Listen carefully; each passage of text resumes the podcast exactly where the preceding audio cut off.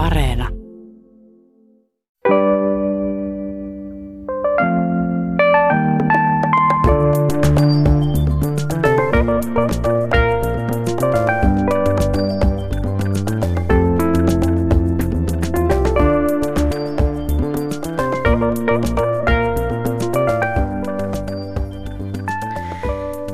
Huomenta ja tervetuloa Yläradio yhteen kirjailija päihdeterapeutti Kalle Lähde. Kiitoksia. Sekä päihdepsykiatri Pekka Laine, tervetuloa. Kiitoksia. Meillä on tosiaan noin 500 000 alkoholin ongelmakäyttäjää Suomessa ja suurin osa heistä on työssä käyviä ihmisiä. Ja niin olit sinäkin Kalle Lähde kaikkina niinä vuosikymmeninä, kun joit liikaa, niin suurimman osan ajasta teit töitä, muun muassa kokin työtä. Miten se onnistui olla kokin hommissa ja samaan aikaan olla alkoholiriippuvainen? No tietysti mun sairauden al- alkuvaiheessa alle 20 kaikki luontui hyvin ja pitkälle sairauden edetessäkin, niin tota, nuori mies kunto kesti ja mun juomiseni oli semmoista turnausluonteista, että mä saatoin juoda viikon, kaikki pitkät vapaat, iltaisin olla krapulassa töissä. Ja tota, loppua kohden sekin sitten kyllä loppu, kun mä olin siellä alkoholismin myöhäisessä vaiheessa 2013 maaliskuussa, niin silloin en jaksanut enää sitten, lopetin työtä. Mm. Kuinka paljon sä siinä loppuvaiheessa joit ihan työaikana? Kyllä mä join työ, työaikana. Mun oli pakko juoda, että mä pysyin kuosissa saadakseni ne työt hoidettua, mitkä mulle oli määrätty. Ei yhtään ylimääräistä. Mm. Mistä Kalle lähdessä sun juominen alun perin lähti liikkeelle? Viitekäytöstä. Ihan sillä kun nuoret pojat Raumalla vuonna 1982 pussikaljaa perjantaina, silloin jos rahaa oli, kavereiden kanssa. Mm. Mutta sitten mulle puhkesi sairaus nimeltä alkoholismi. Ja mun juomisesta tuli pakko meiltä. Sitten mä en enää hallinnut sitä. Lisääntyi koko ajan. Vaikeuksia alkoi tulla. Niin, että se muuttui tämmöisestä tuurijuomisesta ihan jatkuvaan jokapäiväiseksi. Ei, kyllä mä join turnausluontoisesti ihan loppuun asti, lukuun ottamatta sitä oikeastaan sitä viimeistä vuotta, jonka mä olin koko ajan joko päihdyttävien lääkkeiden vaikutuksen alla tai sitten humalassa. Mm. No millaista se sun elämä pahimmillaan oli? Millaista selittelyä läheisille ja, ja muun muassa siellä niillä työpaikoilla? No se on, totuushan lähtee ensimmäiseksi kun, kun sairastuu päihderiippuvuuteen. Et tota, ja sitä myötä sitten totta kai selittäminen. Vakuuttelu myös itselle, että kaikki on hyvin, vaikka kaikki ympärillä olevat asiat huutaa sen puolesta, että kaikki on niin sanotusti päin persettä sun juomisen vuoksi. Mulle tuli sellainen selittelykeskus tänne. Siellä oli kuitti valmiina aina joka asia niihin perusasioihin, että tota, vetosin tiettyihin asioihin. Käyn töissä, olen käynyt kouluni, en ole väkivaltainen, en häiritse ketään, tapani rentoutua. Mm, että se ongelma ei ollut sussa, vaan se oli aina näissä muissa läheisissä. Aina joo, ja, ja ulkopuolisissa olosuhteissa yleensä. Mm. Se on tosi raskasta myöntää, että oma juominen on lähtenyt hallinnasta ja, ja se aiheuttaa mielipahaa myös muille. Kuinka tuttua päihdepsykiatri Pekka Laine tämä on sulle, että alkoholisti selittelee ja, ja syy on aina muissa kuin hänessä itsessään? Kyllä se aika yleistä on, mutta ei se ole siis mitenkään välttämättä niin, että kaikki selittelee. On meillä ihmisiä, jotka tuota, myöntää, myöntää vikaansa ja myöntää hankaluutensa myöskin. Mutta toki tämä on yksi tapa, jolla tuo, tai tämä on yksi syy, minkä takia alkoholismin hoito on aika vaikeaa. Että alkoholistien tai päihteiden käyttäjien ylimalkaan saaminen hoitoon on vaikeaa, koska he eivät itse näe sitä sairautta. Ja, ja sairautena mä, mä ajattelen noin yleisesti noin lääketieteessä ajatellaan, että sairautta on semmoinen, josta haittaa. Ja tota, usein se on niin, että päihteiden käyttäjä ei koe sitä haittaa itsellensä olevan. Ja usein siitä ei olekaan niin kauhean paljon itsellä haittaa. Usein ne on ne läheiset, jotka kärsii kaikista eniten. Mutta että taas se, että onko sairaus sellainen, josta toiset kärsii, niin ne on sellaisia määritelmäkysymyksiä. On mm. vaikea ajatella sitä. Mutta tota, mä näen siinä myöskin sen, että selitykset kehitetään selityksiksi häpeää ja syyllisyyttä vastaan. Ihminen kokee silloin, kun se varsinkin aiheuttaa toisille haittaa tai toimii omien arvojensa vastaisesti syyllisyyttä ja häpeää siitä, että se tekee nautinnon takia tai jonkun muun takia sitä, mitä se ei itsekään oikein hyväksy. Ja se saa ihmisen rakentamaan syyllisyyttä.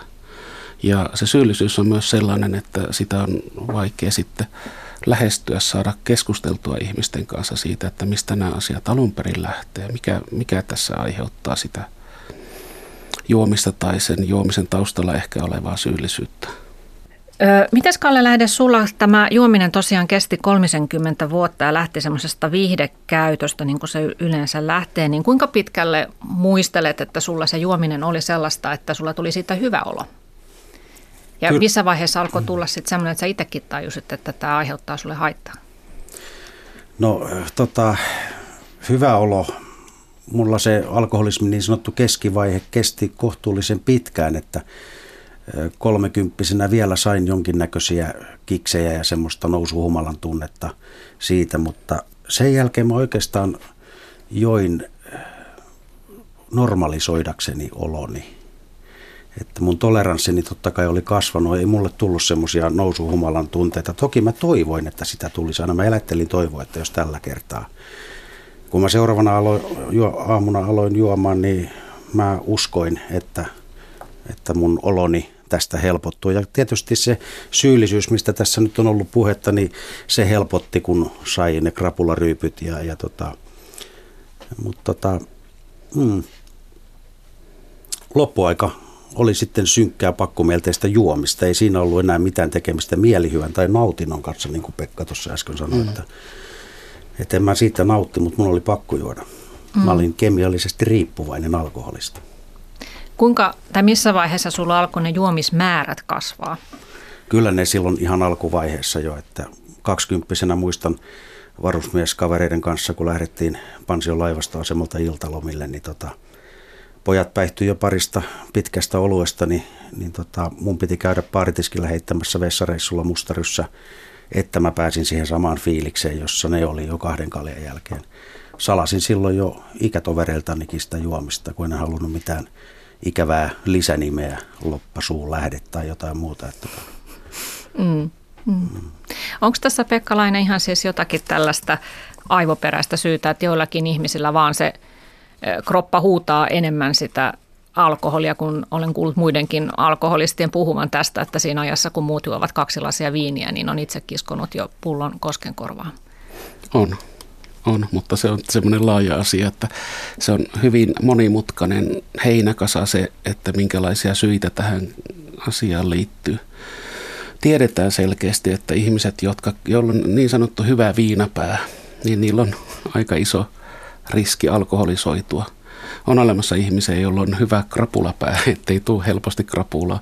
Ne on myös sellaisia, jotka joko, tai niistä herkemmin tulee sellaisia, jotka tuota, juo paljon, koska sille ei ole varsinaisia esteitä. Ää, mutta sitten on toisaalta myös sellaisia ihmisiä, jotka on aika herkkiä viinalle, joista tulee sen takia alkoholisteja. On olemassa ihmisiä, joiden krapula tai morkkis tai muu tulee aivan tavallista herkemmin, joka sitten jo, johtaa tällaisiin pitkiin juomaputkiin. Noin niin kuin yksinkertaistettuna, jos ajatellaan sitä päätä.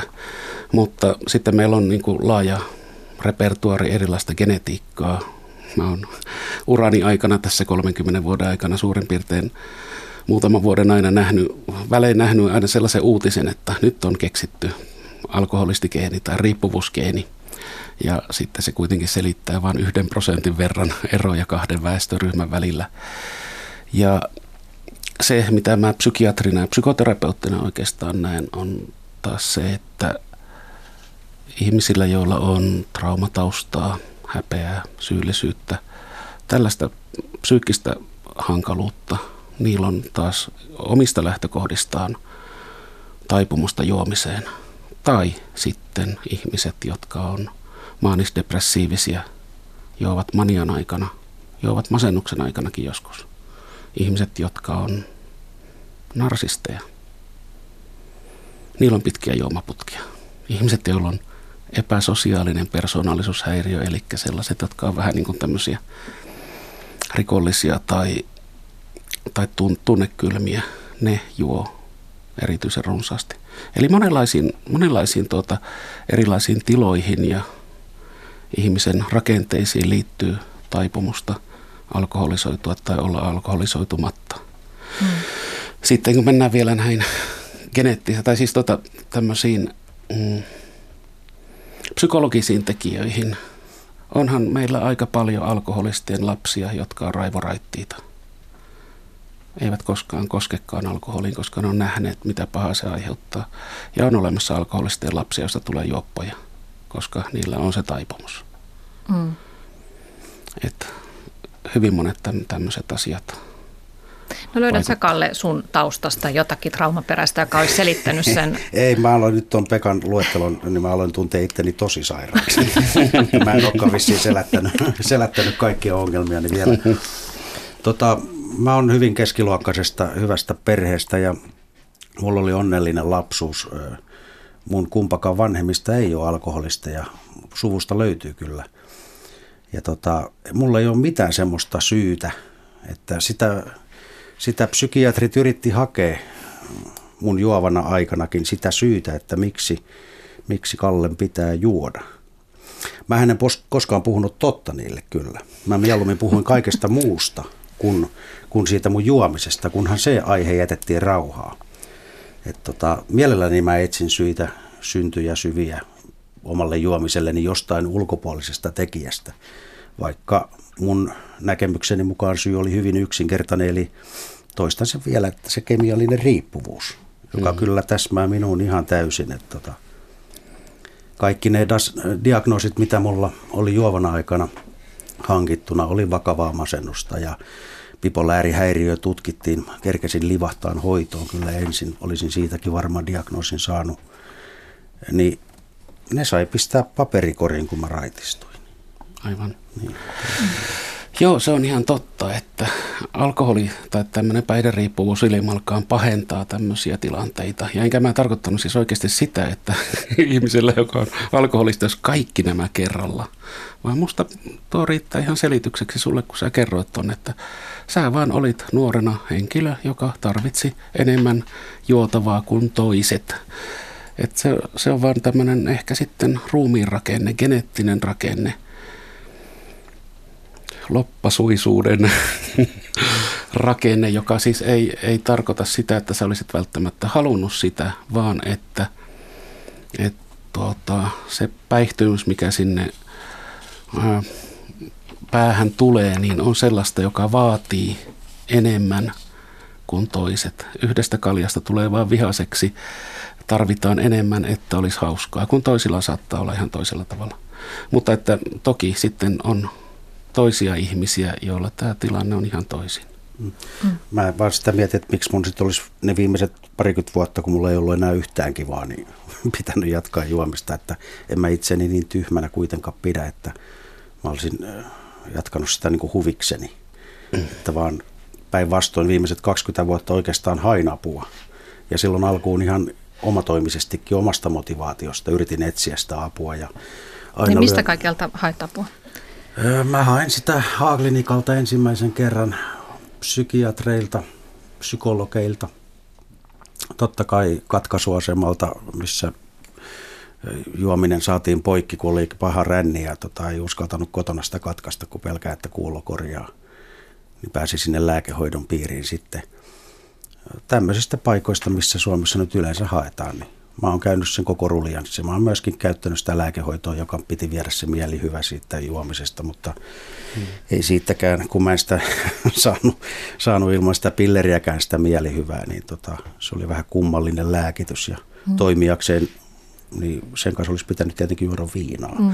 Puhutaan tuosta lääkehoidosta vielä vähän myöhemmin joo, lisää, mutta tota, kerro Kalle Lähde, että miten sä nyt arvelet sitten, että kun sä sanoit, että sä kävit tämän koko hoitorullin läpi, mutta apua siitä ei siis ollut loppujen lopuksi, niin missä se syy sitten oli, että oliko sun mielestä se hoito asiantuntematonta vai oliko syy siinä, niin kuin sanoit äsken, että sä et puhunut totta näille lääkäreille ja psykiatrille, jotka, joita kohtasit? Ei päihderiippuvainen koskaan puhu totta. Se on, se on se valitettava tosiasia. Ja totta kai lääkäri lähtökohtaisesti odottaa, että potilas puhuu totta. Mutta kun on kysymys päihderiippuvuudesta, niin, niin tota, vältellään mieluummin sitä aihetta. Mä saatoin lääkärissä käydessäni, kun mä hain unilääkkeitä itselleni, niin mä saatoin ottaa itse alkoholin käytön puheeksi. Että mä oon joutunut kuule kuuski kaljaa juomaan tuossa tuossa, että saadakseni unen päästä kiinni, mikä oli kaukana totuudesta. Mutta silloin mä olin ottanut itse sen avoimesti esille sen alkoholin käyttämästä. Eikö se ole niin kuin vaarallista pidemmän päälle? Kuinka paljon sä sitten oikeasti olit juonut, jos sä sanoit, että sä olit niin, ottanut siis, kuuskalia? No eihän sitä määrää kukaan pystynyt laskemaan paljon, kun mä olin juonut. Mutta mä niin kuin kerroin, mm. kerroin tämmöisen esimerkin lääkärille ja olin niin kuin mukaan itsekin siitä järkyttynyt tästä kuudesta kaljasta, että, että eikö se olisi turvallisempaa syödä unilääkettä. Mm. Käytit sä niitä lääkkeitä sitten myös väärin, kun Joo, sä sait niitä? viimeisen kaksi vuotta Joo. meni sekaisin viinan kanssa rauhoittavia ja unilääkkeitä. Mm. No miten sä Pekka Laine tässä sitten, kun sä oot päihdepsykiatrin nimenomaan, niin tota, kun tässä Kalle sanoi, että ei päihteiden väärinkäyttäjä puhu koskaan totta, niin miten sä voit työskennellä ihmisten kanssa, jos he eivät puhu totta? Tai mistä sinä mm. tunnistat sen, että puhuko tässä, puhutaanko tässä nyt ihan totta? Äh, juu, miksi ei puhu totta? Ja tuota, mä oon ajatellut sitä, että ihminen puhuu totta silloin, jos totuuden puhumisesta jotain hyötyä. Ja se valehtelee silloin, jos se saa siitä valehtelemisesta hyötyä.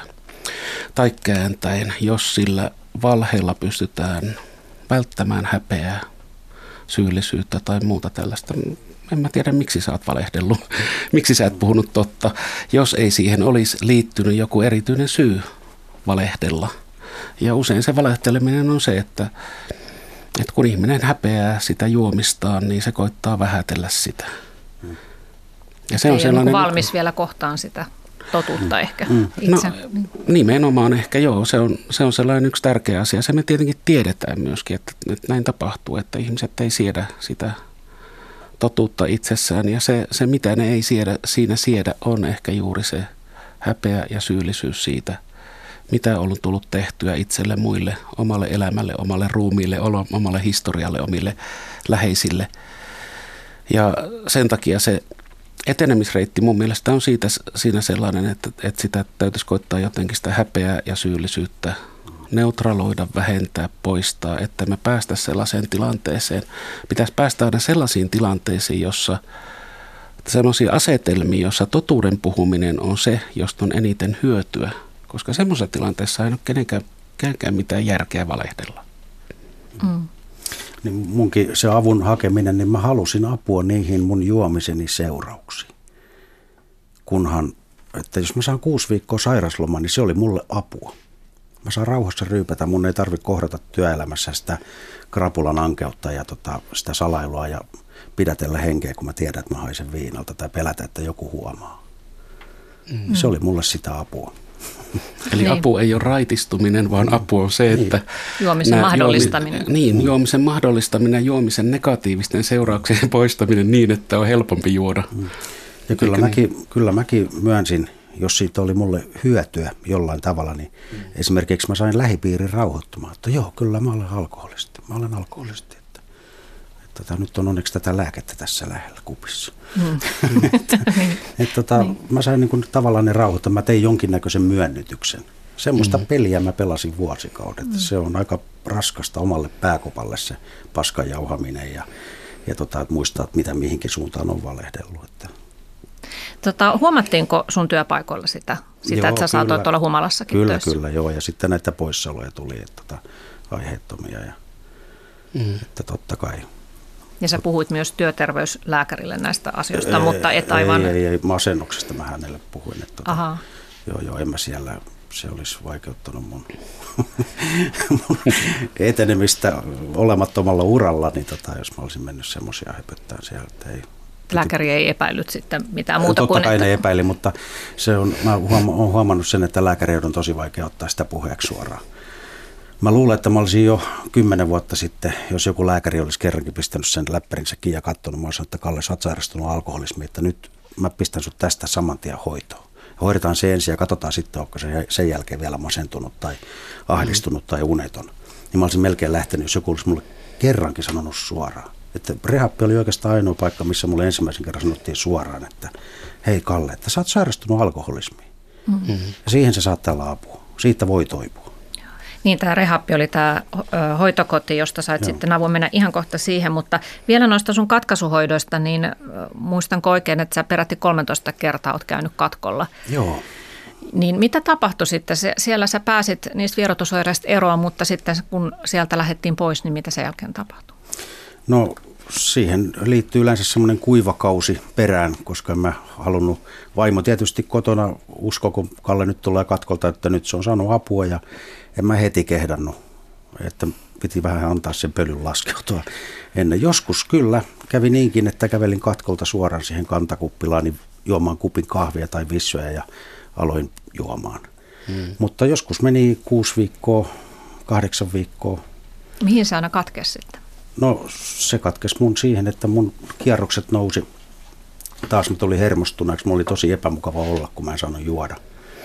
Ja tota, sit mä niellasin tai valehtelin itselleni, että no kyllä mä nyt kaksi kaljaa käyn tuossa ennen kuin Katri tulee töistä, niin mä kerken käymään, ettei se sitä edes haista. Ja se kaksi kaljaa sitten yleensä päättyy, että se viikon päästä, kahden viikon päästä semmoiseen surkeeseen sikioasentoon siihen sohvalla, että miten tässä taas näin kävi. Mm. Et tota, 13 kertaa katkolla on tosi vähän vielä. Et mä oon nähnyt semmoisiakin kavereita, kun on ollut 40 kertaa ja jatkaa edelleen. Et tota. Hmm. Onko tässä nyt tämä suomalaisen päihdehoidon yksi ongelmakohta, että ihmisiä ehkä pääsee sinne katkolle, mutta sitten sen jälkeen heistä ei pidetä enää kiinni eikä huolta, että saatetaan suoraan katkaisulla hoidosta mm, mennä baariin? Mun mielestä se, siinä on, on tota korjaamisen varaa, että katkaisuhoidossa pitäisi, kun se ihminen saadaan taas selväpäiseksi siellä. Sä, että haluatko lähteä hoitoon, että sä pääset heti tästä. Ihan heti nyt. Koska ei se katko mitään auta. Se on, paikataan haavat ja lääkitään, pääsee krapulasta koko koira verestä, kun saa nestemäistä diapamia ja unilääkettä ja B-vitamiiniviikin perseeseen. Hyvää ruokaa. Mm. Sitten ulos ovesta. Niin saa lisää voimia taas. Siitä. Saa lisää voimia jatkaa juomista. Et tota, sieltä pitäisi päästä halukkaiden hoitoon. Toki ei kaikki ole halukkaita, enkä mä usko, että minäkään joka kerta sieltä olisin mihinkään pidempiaikaiseen hoitoon mm. lähtenyt. Ja nimenomaan heti, eikä niin, että pistetään sut jonoon ja katsotaan kolmen Joo, kuukauden päästä. kartoitellaan että... vähän tätä sun hoitomotivaatioon nyt seuraavat kuusi viikkoa. Niin. Tämän taudin kanssa se on sitten kohtalokasta monelle. Mm. Sä oot, Kalle Lähde, kirjoittanut kaksi romaania, jotka liittyy alkoholistin elämään, happotesti ja loppuluisu. Ja, tuota, oletan, että aika paljon on näissä sun romaaneissa myös sun omasta elämästä otettu ö, tunnelmia ja sä kirjoitat tosi raadollisesti siitä alkoholismista ja kerrot ihan, että mitä se sitten on, kun ei sulkijalihas toimii ja, hmm. ja heräät ulosteet housussa sieltä sun täältä ja että se kontrolli, kontrollin menettäminen on aivan, aivan täydellistä. Onko meillä Suomessa sun mielestä, kun sä halusit kirjoittaa nää, näinkin, näinkin rehellisesti tätä tekstiä, niin ollut semmoista vähän niin kuin, että naureskellaan sille juoppoveikolle ja se on semmoinen hauska toilailija – Joo, kyllä. Sä halunnut sitä puolta vähän Joo, rikkoa. siis kyllä Suomessa on kirjoitettu hirveästi kirjoja alkoholismista. Ja tota, mutta jotenkin siellä on aina se taustalla se, että se on semmoinen vapaiden miesten miehekäs laji. Että siinä ei juuri ole seurauksen, siinä vähän niin kuin tanner tömisee vaan. Ja tota, mä halusin kirjoittaa, että kummasta se oikeasti on. Happotesti kertoo mun kahdesta viimeisestä vuodesta, kun mä join. Eli mun koko elämäni, mä en 30 vuotta vaeltanut paskat housussa. Mm. Et tota, se oli se viimeinen, viimeinen pari vuotta sitä sekakäyttöä, oli sitten todella sekavaa aikaa. Ja tota, tavallaan siinä se on hyvä, hyvä tuommoinen symbolisille elämänhallinnan totaaliselle pettämiselle se, että, että rupeaa housun persekin rapisee. Tota, että, se on ruma sairaus, alkoholismi, todella ruma, mm. kun se näyttää ne kasvonsa parhaasta ystävästä viinasta on tullut sun pahin vihollisen, vihollinen, jota, josta sä et edes pääse irti. Ja vie mm. sut hautaa, jos et saa apua. Et tota, siitä siinä yksinkertaisesti on kysymys. Happotesti, semmoista se on. Moni on, moni on sanonut, että ei voi olla tuommoista kenenkään elämästä. Kyllä voi. Ja tälläkin hetkellä joku ihminen, joka kuuntelee tätäkin radio-ohjelmaa, niin kieriskelee tuskissaan sohvalla ja kuuntelee, että just tuosta se puhuu nyt, mistä, mitä mä kärsin tällä hetkellä. Mm.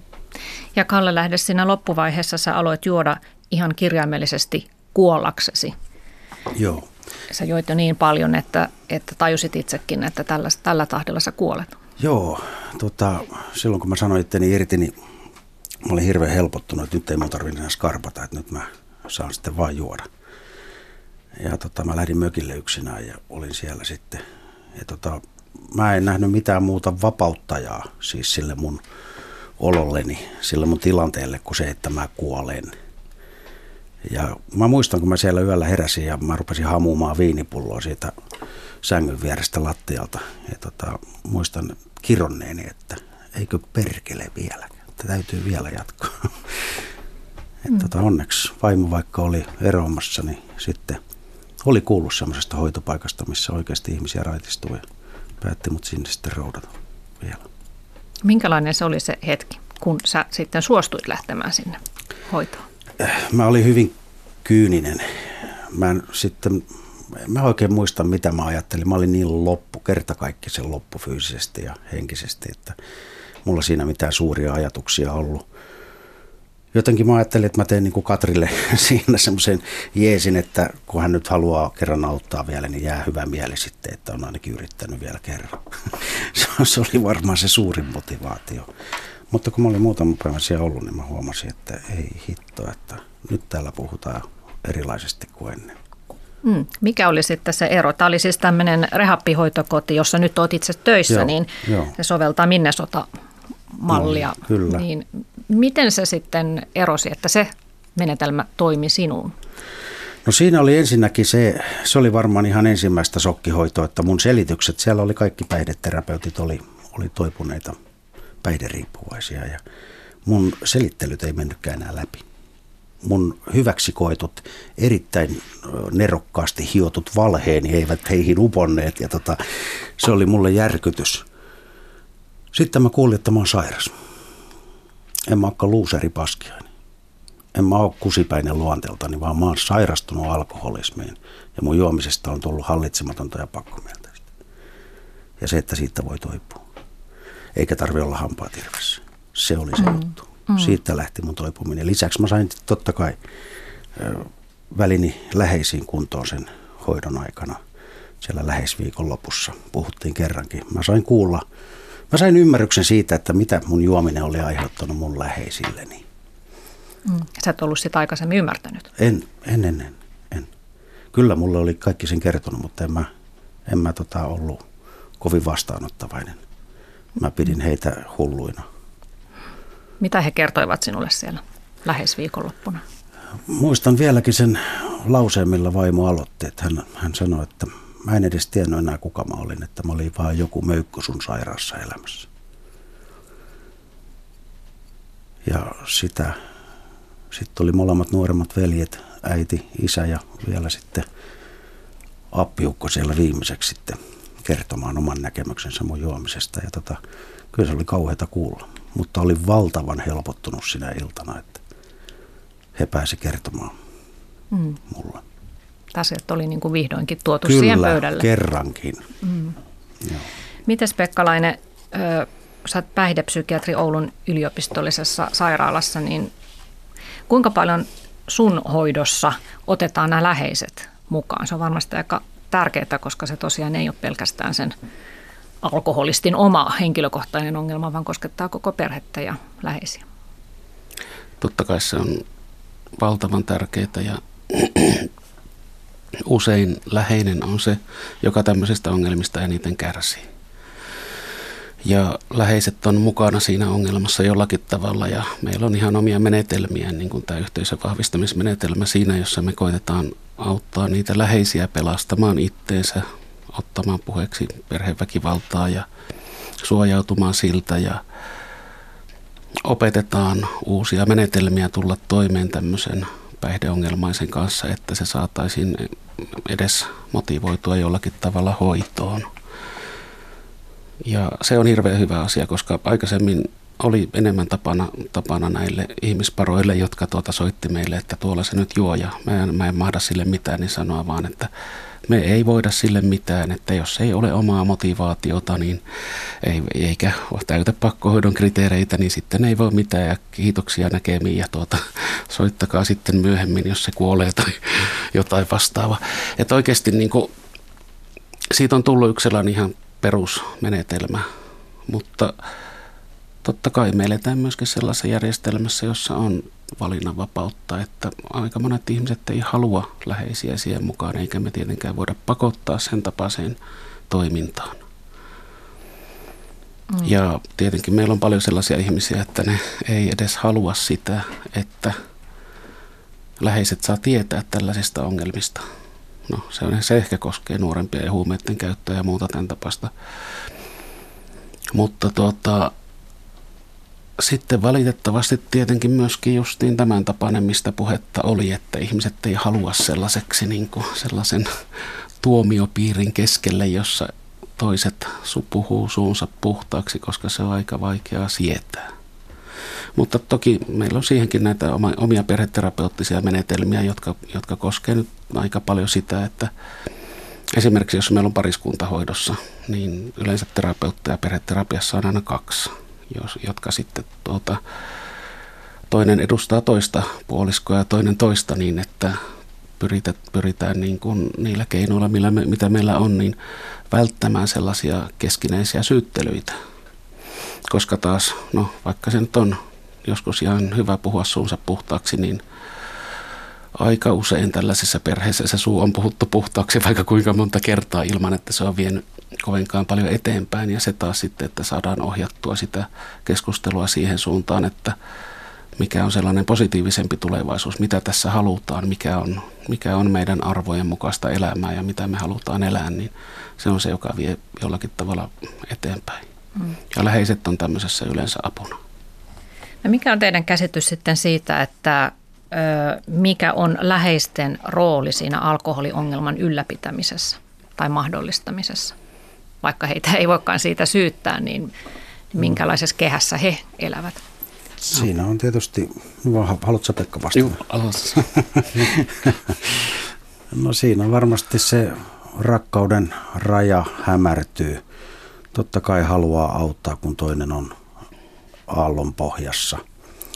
Mullakin vaimo mahdollisesti 13 vuotta sen omat vanhemmat, joita suoraan sanottuna kusetin, valehtelin saadakseni rahaa, rahaa tota, ja tämmöisiä. Se on vaikea mennä läheiselle sanomaan, että älä, älä auta sitä, kun se on sinun asiansa. Mm. Millaista se oli se sun vaimon mahdollistaminen? Mitä sä tarkoitat sillä? No se, että esimerkiksi mä surutta join oman tilini ja siitä huolimatta mun kännykkäni pysyi auki ja lainalyhennykset oli maksettu koti oli siisti, ruoka oli kaapissa. Et tota, lakanat vaihdettu punkassa, että tota, mä sain sitten porsastella siinä rauhassa. Mm. Ja halveksia muita paritiskillä, joilla on prepaid-liittymä. Mulla on sen tämä DNA-liittymä. Mm, mm. Et tota, vaikka se on mun oma ansio.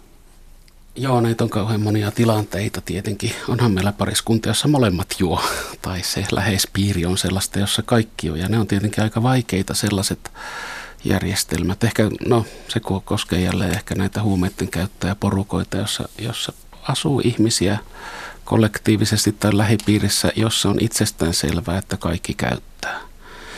Ja se on sellainen niin kuin vaikea tilanne, että jos pitäisi sieltä löytää sitten sellaisia läheisiä, jotka tukee siihen raitistumiseen, niin niitä on vaikea löytää. Vertaistuki niistä toisista raitistuneista, NA tai joku vastaava voi olla aina, aina sellainen hyvä juttu, tai sitten vanhat kaverit, sellaiset, jotka on hylännyt siinä vaiheessa, kun on päihteiden käyttö vallannut, tai sukulaiset, ne on yleensä niitä sellaisia turvajuttuja, josta löytyy apua silloinkin, kun se muu ympäristö on päihteiden käyttäjiä. Ja sitten tietenkin nämä tilanteet, jossa on tämä virtahepo, yksi päihdeongelmainen, jonka ympärillä kaikki pyörii. Hmm. Se on semmoinen vaikeampi tilanne, jossa tuota, no, läheisillä on vaikutuksensa siihen ja monet on sellaisia tilanteita, jossa tota, läheiset huolehtii paijaa silloin, kun ihmisellä on huonoin tilanne. Sehän on luonnollista. Jos me nähdään joku, jolla on jolla menee huonosti, eli silloin krapula, niin sitä hoidetaan. Ja sitten kun me huomataan, että nyt se on voimissaan, niin sitten aletaan nalkuttamaan. Joka mm. tarkoittaa sitä, että sen ihmisen kannattaa mieluummin olla huonossa kunnossa kuin hyvässä kunnossa, koska silloin se saa eniten huolenpitoa. Mm. Esimerkiksi. Ja sitten kaikki tämä niin kuin rahan saaminen, tämä koskee ehkä myöskin sellaisia tilanteita, jossa äidit rahoittaa aikuisten poikiensa päihteiden käyttöä. Ne on vaikeita tilanteita usein, tilanteita, jossa niin kuin selitellään tämmöisiä, että mun pitää saada lääkkeitä, muuten mun pitää käyttää huumeita ja anna mulle lääkkeesiä. Hmm. Ja tällaista, tai sitten niihin voi liittyä ihan suoranaista väkivaltaa ja ryöstämistä ja pahoinpitelyä ja kaikkea muuta tämän tapasta. Mutta se on, jos ajatellaan nyt tota, esimerkiksi niin kuin Kallen tyyppistä tilannetta, että puoliso rakastaa, sehän on rakkautta, että hän haluaa huolehtia mm. sinusta ja maksaa ne vuokrat ja velat ja, ja muuta sellaista, mutta se on tosi vaikeaa varmasti puolisolle sitten nyt, että nyt, nyt mä en enää maksa mitään. Joo. Jos joku sanoo siinä, että, että tuota, asia pitää tehdä luonnottomasti päinvastoin toisella tavalla, että tästä lähtien kannustat sitä aina, kun se tekee jotain sellaista, joka on hyödyllistä, raitista ja muuta sen tapasta. Ja aina silloin, kun sillä menee huonosti, niin annat sen kärsiä sen, ne seuraukset, mitä se päihteiden käyttö tuottaa. Että krapulassa ei tuoda vesilasiakaan sinne, vaan että, että se tehdään se päihteiden käyttö mahdollisimman hankalaksi, ei ollenkaan palkitsevaksi ja ikään kuin osoitetaan se, että, että tuota, tämä on se, mitä me ei haluta sä et saa soittaa mulle muuta kuin selvinpäin, sä et saa tulla käymään muuta kuin selvinpäin tai jotain vastaavia asioita vähän eri tilanteisiin liittyen. Ja taas sitten, että siinä oikeasti on myöskin sitten sellaista rakastavaa ja tukevaa mm. puolta niissä tilanteissa, jotka osoittaa sitä toipumishalua ja eteenpäin menemistä. Mm. Mutta Mut. nämä täytyy jollakin tavalla suunnitella. Rakkautta ja rajoja, vähän niin, niin kuin lapselle. Joo. No tuota, tässä on semmoinen mielenkiintoinen juttu, että kun Kalle Lähdessä sanoit, että kun sä menit sinne minne sotatyyppiseen hoitoon ja siellä sait kuulla, että sä oot sairastunut mm. alkoholismiin. Ne oli ne sanat, jotka sitten johdatti sut siihen toipumiseen tielle, niin eikö Pekkalainen sitten niin sanotulla virallisella päihdehoitopuolella niin korosteta sitä, että kysy- kysymyksessä on sairaus? Kyllä. Juu, Mutta ainakaan siis, Kalle ei ollut sitä kuullut aikaisemmin. Juu, okei. Okay. Meillä on raittiita ihmisiä, kymmenkunta prosenttia meidän porukasta täällä. Meillä on se 90 prosenttia, joka käyttää alkoholia jossakin määrin. Siitä 10 prosenttia, niin kuin tuossa taisi tulla puhetta, on jollakin tavalla suurkuluttajia, riskikuluttajia, sellaisia, jotka jo aivan liikaa. Ja niistä kohtuullisen pieni osa on alkoholisteja tai no kuitenkin aika, aivan merkittävä osa. Se on aika hankala semmoisessa tilanteessa, jossa tuota, mehän tässä kaikki juodaan. Pöydän ääressä saattaa olla kymmenen ihmistä juoskentelemässä ja yksi niistä on alkoholisti. Niin on vähän hankala niin kuin muiden sanoa, että ok, tämä on meille ihan ok, mutta sun ei pitäisi tässä juoda, kun sä oot alkoholisti. Et tietyllä tavalla sellaisten ihmisten, jotka ei itselleen koe sellaista vähäistä normaalia tai ehkä runsastakin alkoholin käyttöä, hankalana, niin on vaikea toiselle sanoa, että sulle tämä ei sovi. Ja sitten siinä on myöskin sellaisia ihan sosioekonomisia juttuja, että jos sä menet hakee sairaslomaa, kun sulla on ryppyputki takana, ja sulle kirjoitetaan sairaslomaa kaksi viikkoa alkoholiongelmien takia, niin sä et saa siitä rahaa.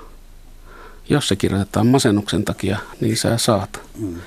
Ja inhottavalla tavalla sitten nämä laupiat samarialaiset lääkärit sitten niin kuin tulee valehdelleeksi potilaansa puolesta. Ja usein sitä vaaditaankin. Vaaditaan sitä, että jos sä nyt kirjoitat sen, siihen sairaslomalappuun sen, mikä on totta, niin mä saan potkut, mm. mikä on ihan mahdollista. Tai sitten on olemassa muita vakuutusoikeudellisia asioita, jotka, joita ihmiset ei tule ajatelleeksi välttämättä, mutta jotka, jotka sitten saattaa myöhemmin merkitä jossain ajokorttiasioissa, jos vammaudut jollakin tavalla ja haet korvauksia siitä, että olet menettänyt työkykyys, niin vakuutusyhtiö saattaa katsoa sieltä, että tämähän on alkoholisti. Että on parempi, jos siellä papereissa ei sanotakaan mitään siitä. Että jotkut tällaisetkin asiat vaikuttaa siihen, että mitä siellä tulee sanoneeksi. Ja toki sitten on myöskin sellainen tietynlainen helppous. Ei ole helppoa ottaa puheeksi jotain näin kokonaisvaltaista asiaa, jossa pitää alkaa selvittelemään sun taustoja, sosiaalista ilmapiiriä ja läheisiä ja työpaikkaa ja kaikkea muuta sen tapasta, kun voisi selvitä sut, susta lääkärin vastaan viidessä minuutissa siinä, että kirjoittaa sulle siihen anginaan resepti Juu. tai unilääkereseptin tai Juu. jonkun muun sellaisen. Ja... Sekin joskus. Kyllä. No onneksi näistä rauhoittavista lääkkeistä on viime aikoina niiden käyttö on selkeästi Suomessa vähentynyt kuitenkin, että niitä ei tarjota niin kuin vaihtoehtoisena päihdyttävänä aineena alkoholin tilalle useimmitenkaan. On meillä tietenkin joillekin mielipiteitä siitäkin, että se voisi toimia jonkunlaisena korvaushoitolääkkeenä alkoholille, mutta se on ehkä tuota, turha toive, koska me ollaan enimmäkseen nähty se justiin, että ne, jotka rauhoittavilla lääkkeillä koittaa alkoholismia itsestään ulos ajaa, niin niitä tulee sekakäyttäjiä. Alkohol, niin, alkoholistilla on valmiiksi jo riippuvuus näihin niin. benzodiazepiineihin, että tota, vaikka mutta, olisikin yhtään pilleriä pistänyt suuhun. Niin, mutta välttämättä se alkoholin käyttö ei edes vähene. Ei, tietä ei mullakaan vähentynyt, että ei se päinvastoin, että mä kurlasin ne pillerit, pillerit sitten kaljalla alas, että ja sitten on krapulaan sopiva hoito, josta voi jatkaa tuskatta kyllä, eteenpäin. Kyllä, kyllä. Että se mm. ensimmäiset kolme pilleriä palauttaa jopa röyhkeyden. mm. Mutta tuota, tässä on niin olemassa ilmeisesti vähän niin kuin kaksi eri koulukuntaa, jos niin voi sanoa, että jos puhutaan vielä tästä alkoholismin sairauskäsityksestä, että, että onko, se, onko se fyysinen tavallaan aivosairaus, nopea kemiallinen riippuvuus – vai onko kyseessä moraaliin liittyvä ongelma. Ja, ja Suomessa oli tehty 2010 tämmöinen kyselytutkimus hoitohenkilökunnan keskuudessa ja, ja yllättävästi suurin osa hoito, hoitohenkilökunnasta pitää tätä alkoholismia nimenomaan moraaliin liittyvänä ongelmana, vaikka he ovat saaneet lääketieteellisen koulutuksen. Eli että ihminen ei vaan ole ollut tarpeeksi ja hänellä ei ollut tahdonvoimaa päästä tästä riippuvuudesta eroon. Että voiko tämmöinen asenne myös äh, estää ihmisiä hakeutumasta hoitoon, kun mä luin jostain tällaisen, että vain parikymmentä prosenttia hoitoa oikeasti tarvitsevista on hoidossa. Mm. Osa on tietysti, että he eivät ole löytäneet sitä hoitopaikkaa tai, tai eivät ole löytäneet asianmukaista hoitoa, mutta eivät ehkä myöskään halua eivätkä uskalla mm. hakeutua sinne hoitoon. Kyllä. Kyllä, siinä on, kyllä yhteiskunta antaa voimakkaan signaalin ihan siinä, siinä niin kuin esimerkiksi nuo suurkulutuksen rajat, mm. niin siinä on valistusta kansalle. Ja sitten puhutaan, että no niin, että nyt sä oot sitten alkoholisoitunut. Oot ollut vähän tyhmä ja surkea, kun oot ylittänyt toistuvasti nämä suurkulutuksen rajat ja nyt sä oot sitten alkoholisoitunut ja se on niin kuin itse aiheutettu. Siellähän se taustalla on koko ajan tämä alkoholisoitunut termi ja, mm. ja nämä suurkulutuksen rajat, millä mitataan jotain fyysisiä se maksa-arvoja millä on hevon paskan merkitystä sen ihmisen elämänlaadun kannalta oikeastaan. Että mm. tota... Mitä sä sanot tähän Pekkalainen, että puhutaanko näin, että, että nyt sinä olet itsellesi hankkinut tämän alkoholiongelman, kun olet al- alkoholi, alkoholisoitunut? Kyllä semmoinen moralisoiva ja syyttävä ja, ja pahan tahtoinen suhtautuminen on aika yleistä. Ja se on itse asiassa yksi sellainen aika suuri ongelma just hoitoon hakeutuessa, että semmoinen ihminen, joka kärsii, häpeää, tuntee syyllisyyttä siitä, mitä se on tehnyt, niin on aika vaikea mennä hakemaan apua, jos se ainoa apua on siitä, että hitto kun sä oot tyhmä. Mm. mitä sä tuommoista teet, lopeta heti. Mm. Tuota, niin, mm. ota ittees niskasta kiinni. Ihan niin kuin ne ihmiset ei olisi yrittäneet ottaa itseään niskasta kiinni. Että se ei niin kuin kauheasti vie eteenpäin se, jos aletaan haukkumaan, huutamaan ja tuota, syyllistämään enemmän sellaista ihmistä, joka tuota, kärsii jo entisestään. No, mihin se johtaa? Se johtaa siihen, että se ihminen lähtee pois ja lohduttaa itseään ainoalla tuntemalla menetelmällä, eli jatkaa juomista. Kyllä, syrjäytyy kokonaan yhteiskunnasta, eristäytyy mm. muista. Ei tarvitse kestää muiden arvostelua. Puhumme siis alkoholismista ja raitistumisesta. Täällä ovat päihdepsykiatri Pekka Laine Oulusta ja, ja sitten on kirjailija päihdeterapeutti Kalle Lähde. Pekka Laine, sulta vielä kiinnostaa sellainen kysymys, että jos sulle tulee asiakkaaksi ihminen, joka itse ei vaikuta kovin motivoituneelta nimenomaan tämän alkoholin hoitamisen suhteen, mutta kenties hänen läheisensä ovat tuupaneet hänet sinne vastaanotolle, niin tuota, miten, miten saat hänet motivoitua? Joo, no meillä on ihan tuommoinen motivoivan haastattelun tekniikka, joka on aika käyttökelpoinen tämmöisissä tilanteissa. Tuota, Miten se toimii tai mitä siinä kysytään? Minkä tyyppisiä kysymyksiä?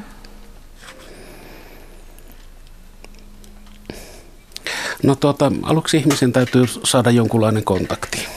Mm. Sellainen empaattinen kontakti, että mä haluan auttaa sua jollakin tavalla ja tuota, on kiinnostunut susta. Mm. Ja sitten se, mitä ihmiset yleensä tekee, ne tarvitsee jonkunlaista tilaa siihen, että ne saa kertoa sen oman tarinansa. Ja. Jos joku teistä on käynyt joskus lääkärissä, niin todennäköisesti edellisenä iltana te olette miettineet, että mitä te olette sanoa siellä. Mm. Ja yleensä se on sitä, että kun te olette sanoneet muutaman ensimmäisen sanan, niin sitten tulee tarkentava kysymys ja se teidän tarina rikotaan siinä, että se hajoaa. Sitten aletaan kyselemään montako joita, montako, mitä, mitä viime viikonloppuna ja muita sen tapaisia asioita. Eikä sitä tarinaa kuunnella ikään kuin loppuun asti.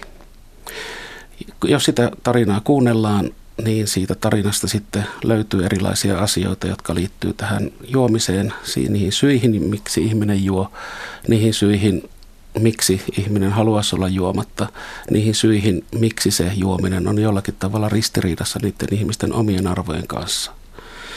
Ja kun tätä tarinaa kuunnellaan, niin sieltä voidaan sitten poimia pikkuhiljaa juuri näitä asioita, että, että mitä sä mitä sä haet siitä juomisesta, mitä sä oot menettämässä, jos sä joudut lopettamaan sen juomisen.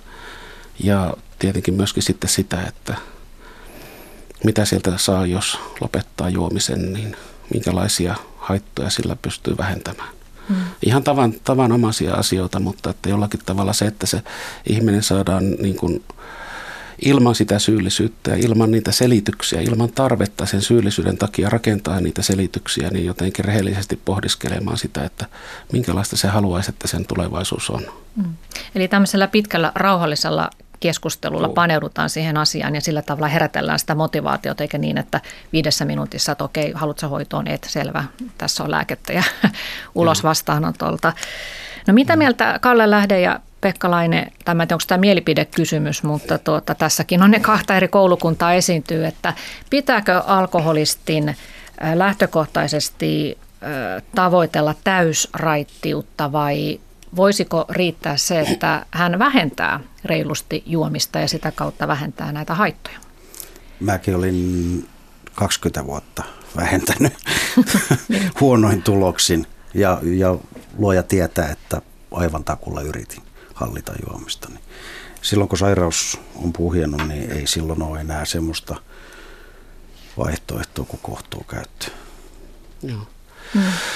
Joo, joidenkin kohdalla se on ihan selkeästi noin, että täysraittius on ainoa mahdollisuus, että jos sen hallinnan on kerran menettänyt, sitä ei voi koskaan saada takaisin. Mutta vain joidenkin kohdalla itse asiassa, jos me katsotaan väestötasolla, niin aika suurella osalla, oliko, oliko jopa puolella mies, miehistä, jotka on opiskeluikäisiä, niin on, on alkoholi, alkoholismin kriteerit täyttävää juomista, joka on niin valtavaa, että se, se tuota, siitä voisi jatkua tuollainen juominen. Mutta suurin osa niistä sitten opiskelujen loputtua perheellistymisen ja kaiken muun tällaisen myötä vähentää. Koska heiltä puuttuu perintötekijät. Niin nimenomaan. Et osalle... Ei kemiallista riippuvuutta. ok, mutta että tietenkin me voidaan määritellä niin, että oikeita alkoholisteja on ne, jotka eivät kykene koskaan enää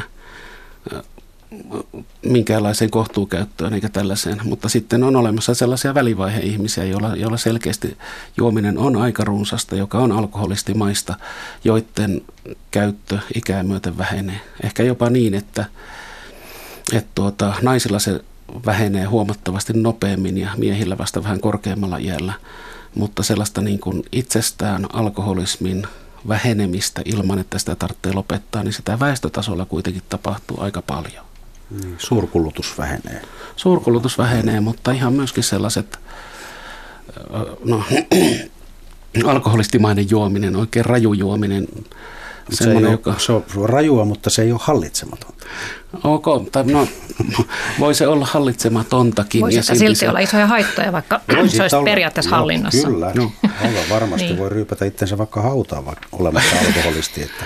Ok, mutta mä tarkoitan just sitä, että sellainen hallitsemattomuus saattaa liittyä siihen nuoruusikään, nuoreen aikuisikään ja tietynlainen aikustuminen saattaa lisätä sitä järjen kasvua niin, että ihminen sitten hallitsee elämänsä ja tekemisiään paremmin. Mm. Tämmöistäkin on olemassa. Mm. No mitäs mun kohdalla sitten? Eikö mulle tullut sitä järkeä ja näitä, Sä kun mä en kuulunut. pystynytkään. Sä et sattunut kuulumaan näihin. Sä niin. tarvit oikeasti jotakin jotakin sellaista apua, mitä sä oot saanut. Ja se on hirveän hienoa, että oot saanut sitä apua ja se on hyvä, että tällaista apua on tarjolla. Mutta musta on, mä oon sitä mieltä myöskin, että me tarvitaan monenlaisia reittejä. Kaikille, kaikille ei kovin sovi yhden koon sukkahousut, eikä kaikille sovi sukkahousut ollenkaan. Mm. Mutta on olemassa erilaisia menetelmiä auttaa ihmisiä. Niitä kaikkia menetelmiä kannattaa tutkia, niitä kannattaa mitata. Meillä on olemassa tieteellistä tutkimusta, evidence-based tietoa näistä asioista ja niitä koitetaan sitten soveltaa ja rakennella monenlaisia vaihtoehtoja. Mm. Nyt sä oot Kalle Lähde itse päihdeterapeuttina siellä rehappihoitokodissa, Joo. niin millaista se on nyt sitten, että sä ihan päivätyössäsi kohtaat ihmisiä, jotka on samassa tilanteessa kuin sä itse olit vielä 5-6 vuotta sitten? Se on varsin antoisaa. Tota, mä oikeastaan saan valtavan tyydytyksen siitä, että mä pystyn olemaan siinä porukassa mukana, mikä antaa ihmisille sitä, mitä mä silloin sain. Se on, se on valtava hienoa nähdä, nähdä, että ihmiset valo palaa silmiin ja toivo herää. Ja tota, ihmiset raitistuu. Se on, ja myöskin heidän läheisensä. Mm. Niin kuin mun äiti sanoi silloin, että siitä mun hoidosta hoidosta tota, alkoi koko perheen toipuminen. Et, tota, se on, sitä on tarjolla muillekin, se on tosi hienoa. Mm, alkaa uudenlainen elämänvaihe. Kyllä, mm. kyllä se on. Ja minkälaisia onnistumisia sinä Pekkalainen omassa työssäsi koet?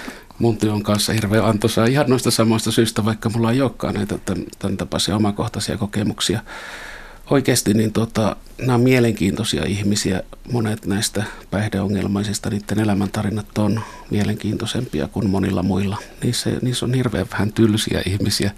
Ja juuri se, että näkee sen valtavan eron, mikä sellaisessa niin kuin päihdehelvetissä on siihen sitten, kun nämä ihmiset saa töihin ja parisuhteisiin ja opiskelemaan ja järjestämään velat, että ne on kauhean onnellisia sitten kaikki asiat onkin hyvin.